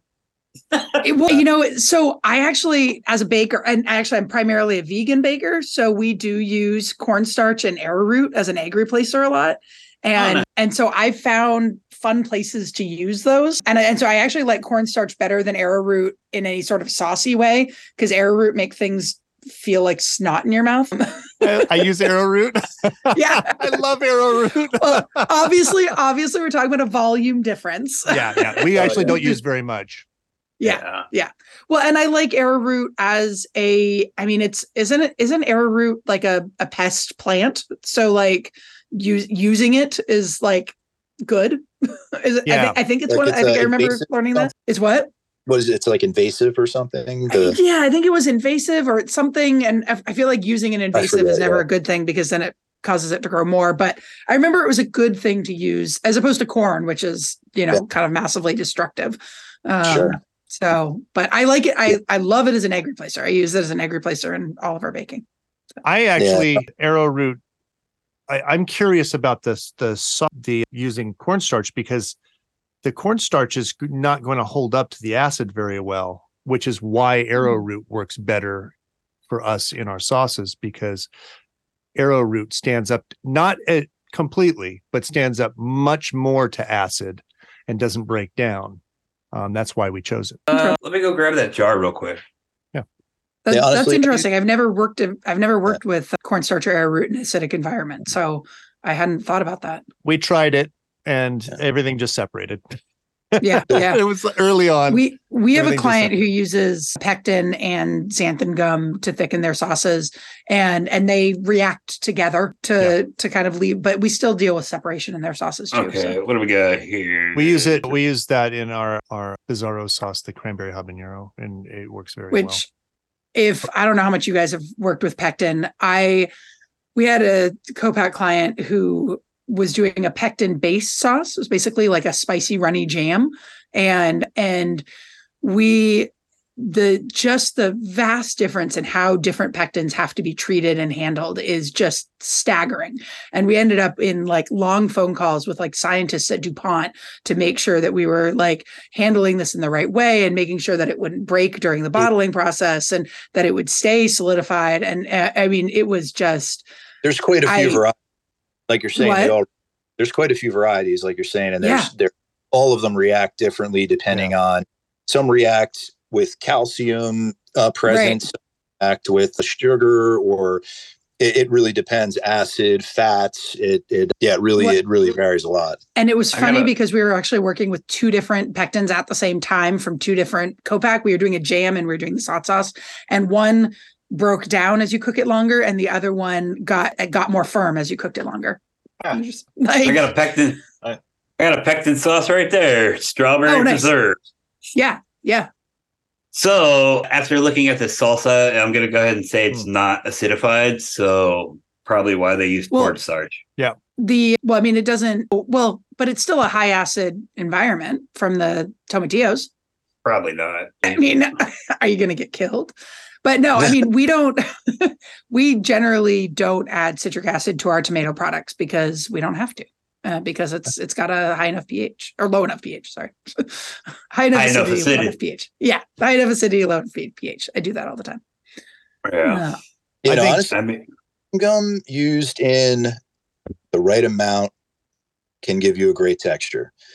And I've never had any problem using it. The reason why I began using it was because I use it a lot to thicken sauces and pastry. Uh, when Yeah. you need quick puree, sauce for a plate, whatever, it, you, you can incorporate it cold, hot, whatever, and it a little goes a long way. You know, you can Yeah. get by a hundred gallon kettle with maybe like uh, anywhere from seven to ten ounces of the stuff. You know, and that's nothing. Oh, Yeah. You mean 3.75 pounds and 15 gallons of water for a 100 gallon kettle is Not fucking normal? That seems high. Just gonna say it Yeah. seems high. you, The- the you know exactly what I'm talking about, Tim. You know exactly what I'm on talking the about. on the highest end, the most we would ever I think we've ever used would be like 0.13 percent, maybe 0.14 percent. Uh, for a batch, we won't go any higher than that because it gets weird, and I don't like that weird. That's that texture. Yeah. Um, so ke- keeping it lower, usually point uh, 0.12 percent, is exactly where I like to be. yeah. Yeah, I mean, we gotta- try I gotta. where we don't want it to get high enough where it gets that snotty effect ever. Yeah. So, Yeah. you know, obviously, you know, we want to keep it where the mouthfeel is pleasant and not like, yeah. You know, jalapeno flavored snot or The It's like poison's in the your dose. nose, bro. I think Well, I told this. well, the taco sauce right behind you there, Claire, has got some in it. So, you Does it know, have- well, see, and see, obviously, it doesn't clearly turn me off because the uh, yep, there we go. And I'm and I still really like this one. This was the one that I I tried there, and I think this was one I bought. And but you can but yeah, so it, are for sure. But It will- if you, if, you know, you, you do it enough and you you find that happy medium. In the beginning, there may have been a little fluctuation when we were still figuring things out, but you know, we, we pretty much got it down at this point. when we first started the one of the first batches we have a actually it'll be coming out in about a month a, a grapefruit habanero that we do and that was one of our first sauces and we didn't put the arrow or the xanthan gum in correctly and didn't blend it enough Got the chunks going. Oh We- Yeah, the the nodules.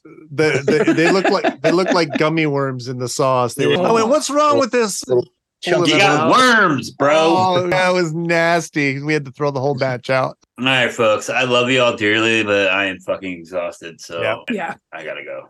Well, Yeah, we need we need we need to end it we are Yeah. th- uh, 30 minutes past it's time to Yeah. Yeah, I know it goes fast. Uh, we've Yeah, man. That's the, that is the problem with this podcast, man. We would sit here and probably talk all fucking night if someone didn't be like, Yeah. that's it. all right. Well, well, on a final note, man, it's been really cool rapping with all you guys. I appreciate you having me on and hearing all the, you know, shit I'm spinning and, you know, re- really cool to get to, you know, finally talk to you, Zac. I don't even think we've ever. It's messenger, man. Well, my voice is a little weird right now because I don't have any fucking teeth, but I'm Yeah, working so- on it. But no, it's cool to put the faces to the names and, and have some conversation with y'all. It's been it's been real. It's been cool. Thank you. John, I'm going to send you an email with everybody. I, I want to definitely want to get your address. I'd like to send you some sauce and the- Likewise, likewise, please. yeah, yeah. Um, let's all and let's all check up. we got to trade ketchups. That sounds awesome. Definitely down, man. Sounds good. So Well, you know I'm not a ketchup fan, John, and he I have a bottle of Spike's ketchup in my fucking refrigerator. It's it's delicious. Right on. Looking forward to trying it. awesome, man. Thank you. I'm looking forward to trying yours. I saw that and my eyes lit up. I was so excited. Doesn't get much more Jersey than that, man. That's awesome.